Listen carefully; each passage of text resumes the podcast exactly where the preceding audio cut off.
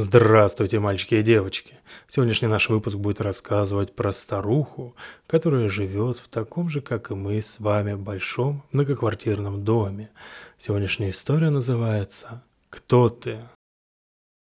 Особый привет я хочу передать молодым выпускникам, которые, не устроившись по специальности, пополнили собой ряды курьеров, продавцов-консультантов, менеджеров низшего звена и тому подобное. Ребята – я был точно таким же.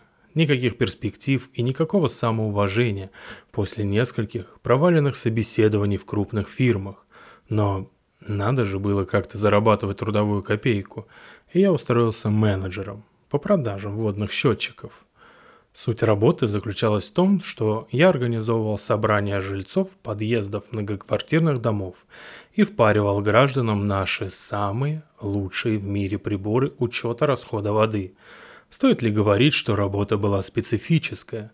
Ругательство с пенсионерами, споры с идиотами, унижение, стресс. Для меня, человека, мягко говоря, нелюдимого, это было сущей пыткой – Последней каплей в чашу страданий был случай, о котором я вам хочу рассказать. В один мрачный октябрьский день я, как обычно, поднялся на девятый этаж панельного дома на улице Норвежской. Я должен был обзвонить все квартиры и пригласить жильцов на собрание, которое должно было пройти на первом этаже. Как и всякий раз, кто-то обещал прийти, кто-то отнекивался, кто-то подходил к двери, смотрел в глазок и не открывал. Вскоре я добрался до второго или третьего этажа, точно не помню, и позвонил в квартиру номер 57. Из-за деревянной обшарпанной двери послышался голос. «Кто ты?» Я, в свою очередь, бодро и громко начал объяснять, что сейчас в подъезде будет проведено собрание, что я представитель лучшей во вселенной фирмы и всю прочую лабуду. Тот же голос вновь спросил «Кто ты?». Я не мог определить, кому он принадлежит, мужчине или женщине, но было понятно, что со мной разговаривал старый, выживший из ума человек. Я немного растерялся, но вновь представился. Сергей Максимов, менеджер фирмы Scamtech. После третьего вопроса «Кто ты?» я понял, что говорить бесполезно, и пошел дальше. Вот только за злополучной дверью все чаще, громче и злее раздавался этот вопрос – в связи с тем, что на лестничной площадке шум нарастал, я отправился вниз на первый этаж. Там уже собрались три старушки, с которыми я еще раз поздоровался, раздал визитки и начал развлекать своими сказками о фантастической экономии на квартплате. Все поначалу шло хорошо, но минуты через три шум из 57-й квартиры стал слышен и внизу. Стало неудобно разговаривать. Вниз спустилась женщина с четвертого этажа и сказала одной из старушек. «Валентина Павловна, это это проснулась, идите домой». Старушки всей гурьбой забрались в лифт и умчались в свои квартиры.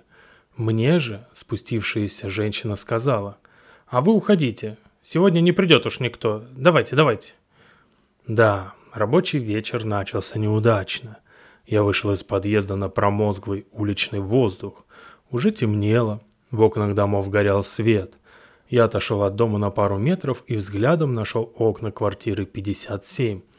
Свет не горел, но занавеска дернулась, едва я поднял на нее глаза. Нужно было работать дальше. В следующем подъезде все прошло гораздо лучше. Людей пришло больше. Все взяли мои визитки, дали мне предварительное согласие на заключение договора, да и собрания проводили на улице, а не в вонючем подъезде – Вдруг в свете фонаря, освещавшего соседний подъезд, появилась комичная фигура старухи в зеленом пальто, надетом поверх какого-то немыслимого халата, больше похожего на тряпку. На голове этого пугала была надета драная ушанка, а на ногах шерстяные носки, в которых старуха вышагивала по асфальту. «Короста идет!» — сказала женщина в годах, пряча мою визитку в карман. «До свидания, Сергей!» Остальные жильцы дома тоже начали клонить разговор к концу, и чем ближе старуха подходила к нам, тем больше жильцов исчезали в подъезде. Когда бабка подошла к подъезду, со мной остались только двое мужчин, которые решили покурить, присев на лавочку у подъезда. Я хотел уже было уйти прочь, чтобы купить пиво и забыть этот день, как за моей спиной раздался порядком надоевший мне вопрос «Ты кто?».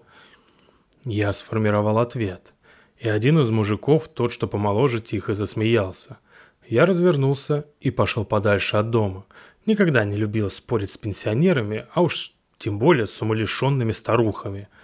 На следующий день я работал по другому адресу, ибо мне не хотелось снова появляться у того дома.